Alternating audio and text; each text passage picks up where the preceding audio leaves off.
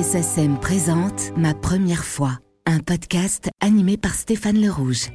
Dans Ma première fois, un compositeur connu et reconnu nous raconte sa première expérience de musique à l'image, avec son lot de réussites, de déceptions, d'aléatoires, de doutes et d'enthousiasme.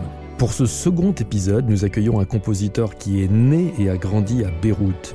Il a un goût pour la musique orientale, la musique symphonique, la pop, le jazz moderne, les musiques ethniques. Cet amalgame de cultures forge un ADN inédit, une personnalité multiple, complexe, compatible avec tous les cinémas.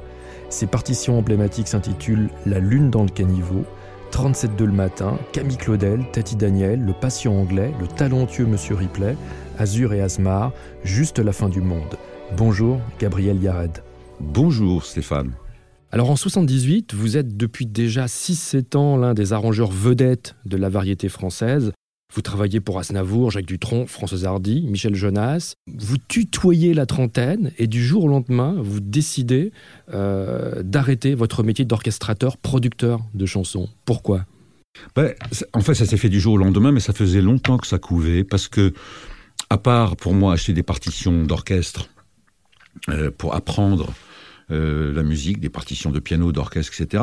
Je sentais que je que j'étais dans une dans une voie qui ne me convenait pas vraiment. Euh, je remercie tous les chanteurs et les chanteuses grâce auxquels j'ai pu justement avancer musicalement. Et je pensais que j'avais besoin, moi qui étais autodidacte, même si j'avais été touriste chez Henri Dutilleux à l'école normale, je, je ressentais le besoin d'apprendre. Et donc cette année-là, en fait, en 78, j'ai pris une année sabbatique pour apprendre le contrepoint avec euh, maître Julien Fall, qui est décédé maintenant, qui était un ancien professeur au Conservatoire de Paris. Et j'ai fait une année de contrepoint et de fugue, qui s'est continuée par une deuxième année. Et c'est à l'issue de ces deux années où j'ai arrêté d'orchestrer que m'est venue par Jacques Dutronc une proposition de Jean-Luc Godard. Si j'ai arrêté, c'est parce que vraiment je voulais aller ailleurs. Vraiment, je, je trouve que c'était très bien de servir tous les chanteurs, mais mais j'étais, j'étais, comment dire, euh, un, peu coincé dans, dans, un système harmonique qui n'était pas le mien et qu'il fallait que je serve au mieux possible et que que ça suffisait. Voilà, j'avais fait mon expérience d'orchestrateur, maintenant il fallait aller ailleurs. Mais vous aviez comme une sorte de, de, de, de saturation, vous aviez l'impression d'avoir épuisé ce territoire de la musique? De, de l'orchestration, oui. oui. De l'orchestration, oui, et que toute la musique encore m'attendait. Euh, D'abord pour que j'apprenne ce, cette, cette science que, dont Dutilleux m'avait toujours dit. Dès le début, quand il m'avait vu dans les années 70, il m'avait dit, quoi que vous fassiez plus tard, apprenez le contrepoint. J'ai pas oublié ce qu'il m'a dit, et apprendre le contrepoint et un peu plus tard la fugue, ça a changé complètement ma vie. Parce que ça, ça a canalisé d'une certaine manière cette inspiration qui, qui est en moi ou qui tombe sur moi. Euh, ça m'a permis de développer, ça m'a permis de varier, ça m'a permis d'utiliser de, de, tous les artifices de la composition, euh, chose que je ferai plus tard dans la musique de film ou dans la musique de ballet. Alors vous parliez à l'instant de, de, Jacques Dutronc que vous appelez euh, mon bienfaiteur. Mon bienfaiteur, oui. Et comment s'est passé euh, justement cette, cette traversée du miroir, cette jointure avec le cinéma? Ben, c'est très étrange parce que moi, comme, comme je le dis toujours, je n'avais aucune culture cinématographique. Quand j'étais à Beyrouth, j'avais vu quelques films, mais toute mon attention était portée vers la musique, obsessionnellement d'ailleurs. Que ce soit la musique à l'orgue, où j'ai déchiffré tout seul tout ce qu'on peut imaginer, euh, papillonner d'un compositeur à l'autre, que ce soit dans le jazz, Thelonious Monk, ou Coltrane, ou Marvin Gaye, ou Ravel, ou Debussy, ou, ou Ligeti, peu importe. Et, et et quand le, la première proposition est arrivée, euh, c'était très étrange pour moi, parce que j'avais en face de moi euh, une sorte d'icône du cinéma, euh, quelqu'un qui avait complètement bouleversé le cinéma, la, la manière de tourner, la, la grammaire. Et la grammaire du cinéma, exactement, qui s'appelle Jean-Luc Godard. J'avais en face de moi ce monsieur. Et je pensais qu'il allait me montrer des images. Alors il m'a dit voilà c'est l'histoire de ceci, de cela, etc. Je dis mais il faut, je peux voir d'images. Il me dit c'est pas nécessaire. Voilà, je vous raconte. Euh, je voudrais que vous fassiez. Alors je venais de sortir de, de tant d'années d'orchestration. Je voudrais que vous fassiez les orchestrations de l'ouverture du deuxième acte de la Gioconda de Ponchielli, donc un compositeur vériste et euh, 30 secondes, 45 secondes, etc. Et je lui dis, et vraiment, franchement, ça ne m'intéresse pas parce que je sors d'une grande période d'orchestration et je suppose que n'importe qui pourrait faire ce travail. Je pensais qu'il s'agissait de composition. C'est-à-dire que ça, ça, vous, ça demande au départ, vous renvoyait à ce à quoi précisément vous tentiez d'échapper. Absolument, absolument. Mais c'est très étrange parce que le destin a, des, a des voix étranges. Euh, d'une part, il me, demandait d'orchestrer cette partie, cette, ouverture du deuxième acte de Ponchielli, mais il me demandait aussi de m'en servir comme outil de composition. Et c'est ce que j'ai fait. Après une discussion qui n'a abouti à rien, nous nous sommes écrits euh, et nous avons trouvé un, moyen terme, c'est-à-dire que je composais de la musique pour le film à part entière, mais aussi j'utilisais Ponchielli, donc l'ouverture du deuxième acte, qui est celle-ci, n'est-ce pas?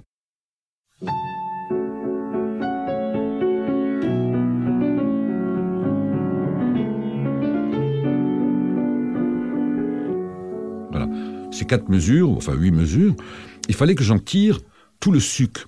Et même si on s'en rend pas compte, même si c'est subliminal, inconscient, tout le long du film, j'ai utilisé chaque petite cellule de ce thème-là sans jamais le citer. Et je ne l'ai cité, on le cite qu'à la fin, quand on voit les, les violons et qui jouent ce thème-là dans, dans, la rue, à l'image. Voilà. Et bon, pas, ça commence par la va de la. Et ben j'ai utilisé ça comme une pédale pour commencer le film.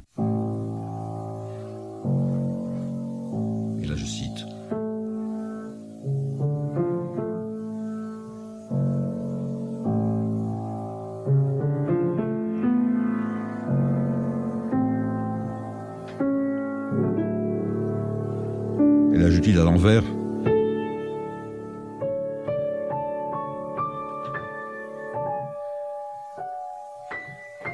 Donc, je ne vais pas montrer tout ce que j'ai fait, mais, mais ce thème finalement, cette obligation, cet obstacle est devenu pour moi un levier d'une certaine manière, puisque j'étais contraint de me servir de ça comme matériau de composition. Et c'est fou quand on a un peu appris le contrepoint, quand on a, quand on a envie vraiment de, de, de, creuser, c'est fou ce qu'on peut trouver dans un thème, en sortir et se l'approprier. Et c'est ainsi que j'ai écrit la musique du, de, de Sauf qui peut la vie.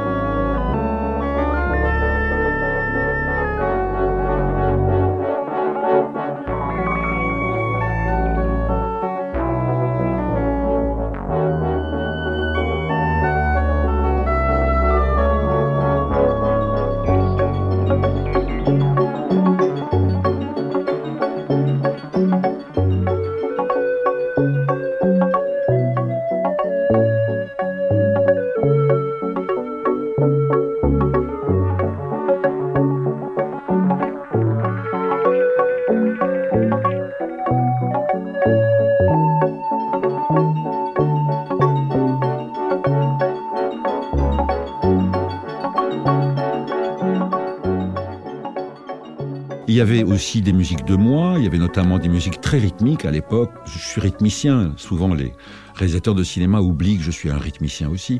Mais il y avait toute une partie qui était faite avec des séquenceurs ARP de l'époque, qui était très rythmique.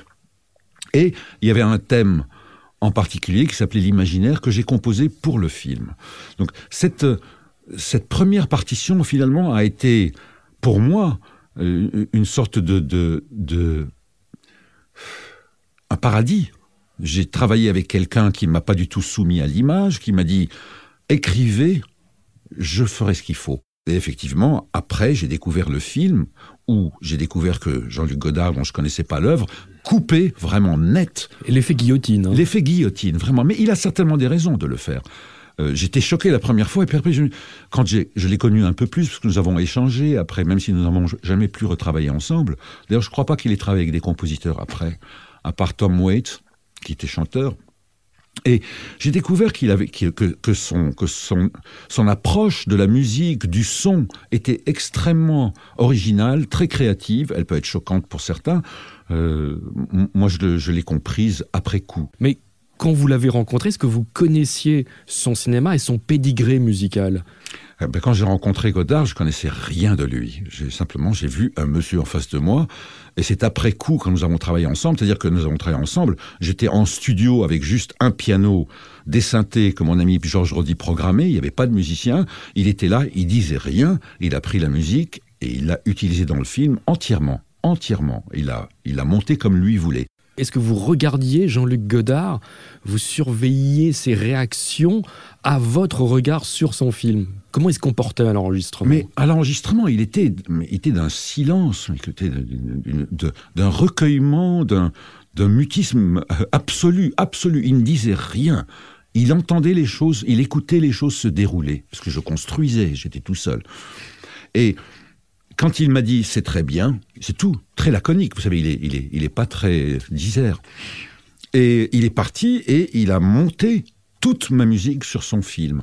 À l'époque, je ne connaissais rien au cinéma, je ne connaissais pas l'œuvre de Jean-Luc Godard. Et c'est après que je me suis intéressé à, regarder son œuvre, c'est-à-dire à voir Le Mépris, à voir Pierrot le Fou, avec le très très très belle musique de Duhamel, de Georges Delru, et j'ai découvert un, véritable euh, un, véritable artiste du cinéma, un, philosophe, un, constructeur, un destructeur aussi, mais quelqu'un vraiment qui a qui a une une pensée. Est-ce que vous avez eu le sentiment en découvrant le film mixé que Godard cinéaste recomposait le travail du compositeur, votre travail? Oui, certainement, puisque comme je n'ai pas composé sur l'image, il avait des éléments, du matériau, et c'est lui qui a fait finalement cette connexion, cette osmose entre la musique et l'image. C'est à lui que je dois ça. Moi, je ne savais pas vers quoi. Je savais simplement qu'il y avait un sujet et qui m'avait dit je cherche quelque chose qui soit comme ceci, comme cela. Mais il m'a jamais dit il faut faire des, séquences rythmiques qui se, qui se superposent. Rien de tout ça. Il m'a juste demandé de travailler sur le Ponchielli, d'en tirer tout le sucre et de l'exposer à la fin. Et il m'a dit je voudrais en plus un thème. J'ai écrit pour lui ce thème qui s'appelle l'imaginaire, qui est celui-là.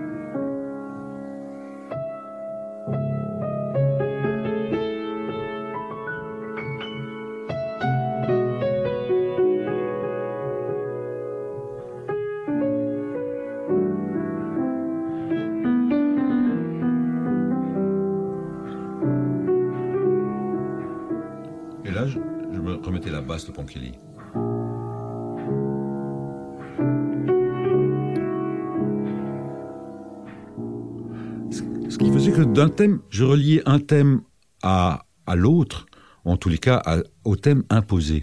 Je me suis jamais vraiment beaucoup écarté. Et, et quand j'ai vu le film fini avec ma musique, je me souviens c'était à Cannes, je crois. Il y avait des jets de tomates. Oui. Euh, moi, j'ai échappé, ça a été jeté sur Godard, à Noirimiéville à l'époque. Euh, je crois que c'était l'ouverture du festival, je ne me souviens plus, il y a très très longtemps, donc ça devait être dans l'année 80. 80 80, voilà.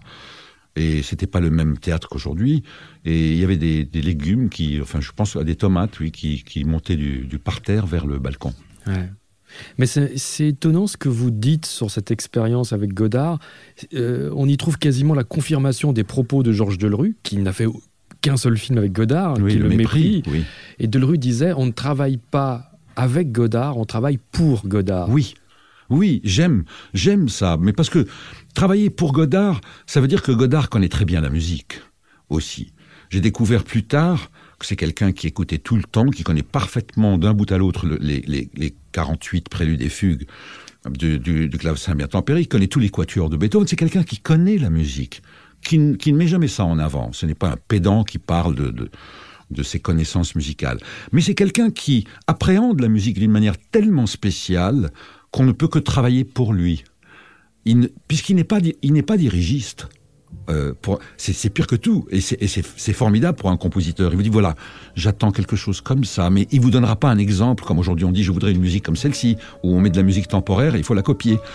Godard, finalement, vous ouvrez complètement les portes de la liberté, tout en vous maintenant dans un, comme dans un étau, mais un étau dont on ne voit pas du tout les limites. C'est-à-dire qu'on a l'impression d'être complètement libre et en même temps on fait exactement le travail que lui attend.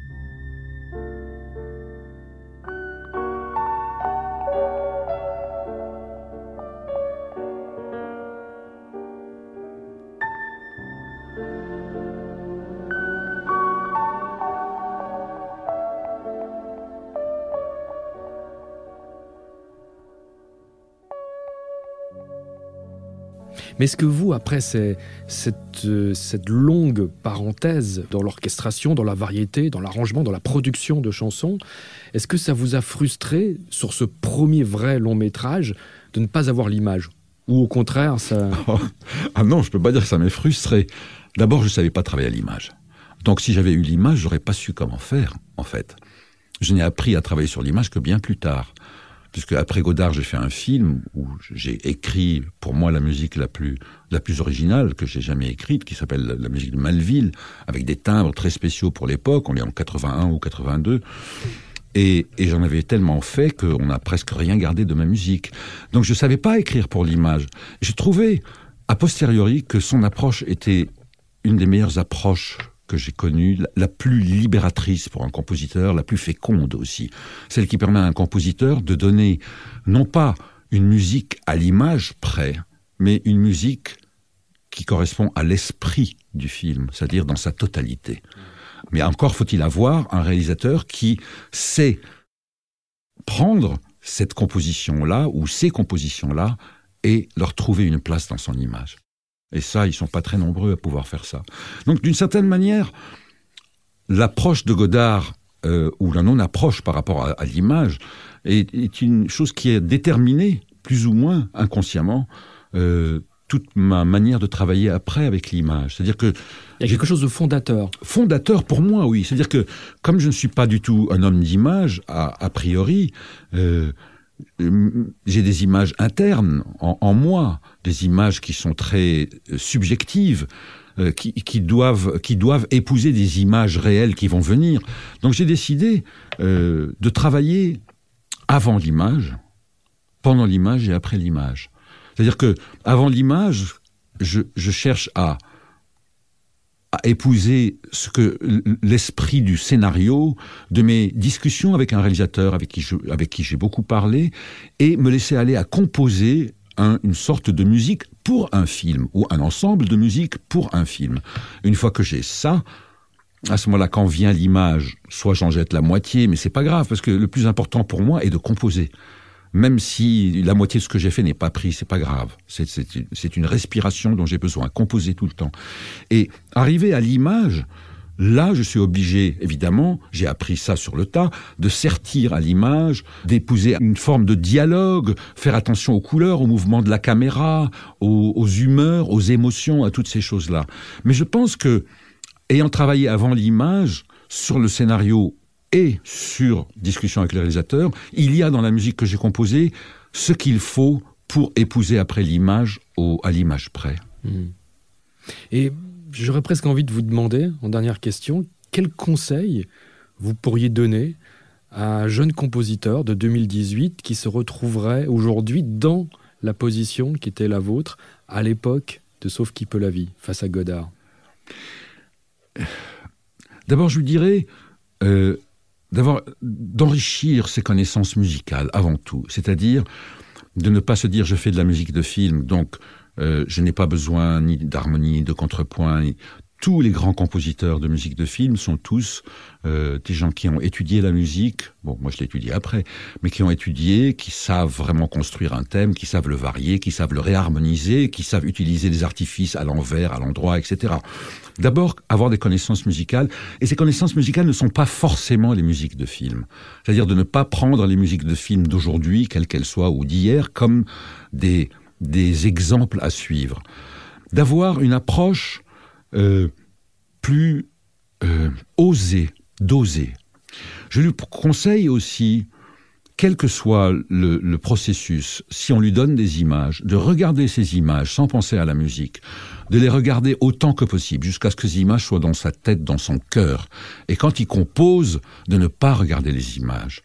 D'abord de composer de la musique en se souvenant de ce qu'il a vu et après d'essayer de travailler sur l'image près. Donc d'avoir une sorte d'approche avant tout musicale. Musicale habité par l'esprit du film qu'il a vu des images qu'il a vues, mais ne pas coller aux images comme on le fait aujourd'hui. Euh, je, je, cite toujours ces, ces, exemples de gens comme Herman ou, ou, ou Tiomkin ou Rocha qui n'avaient pas les images devant eux. Ils allaient dans une salle de montage ou dans une salle de projection, ils voyaient le film une fois, deux fois, et après ils emmenaient avec eux les traces du monteur musique euh, qui leur donnait les minutages. Ils écrivaient sur le souvenir de l'image. Absolument, sur le souvenir de l'image. Donc ne pas chercher à coller à l'image et ne pas faire de l'image le point de départ de votre imaginaire musical. C'est en ce sens-là qu'on peut, on peut encore continuer à être des compositeurs pour l'image sans devenir des sortes de ce que disait Stravinsky du papier peint, c'est-à-dire simplement tapisser de ci, de là et finalement faire une musique qui convient. Mais il ne s'agit pas simplement de répondre à la question et de faire des musiques qui convient. Il faut donner à la musique de film chaque fois ses lettres de noblesse, c'est-à-dire créer véritablement des choses qui perdurent pour le film, qui servent le film, mais qui existent aussi en dehors du film. Merci Gabriel Yared. Merci Stéphane.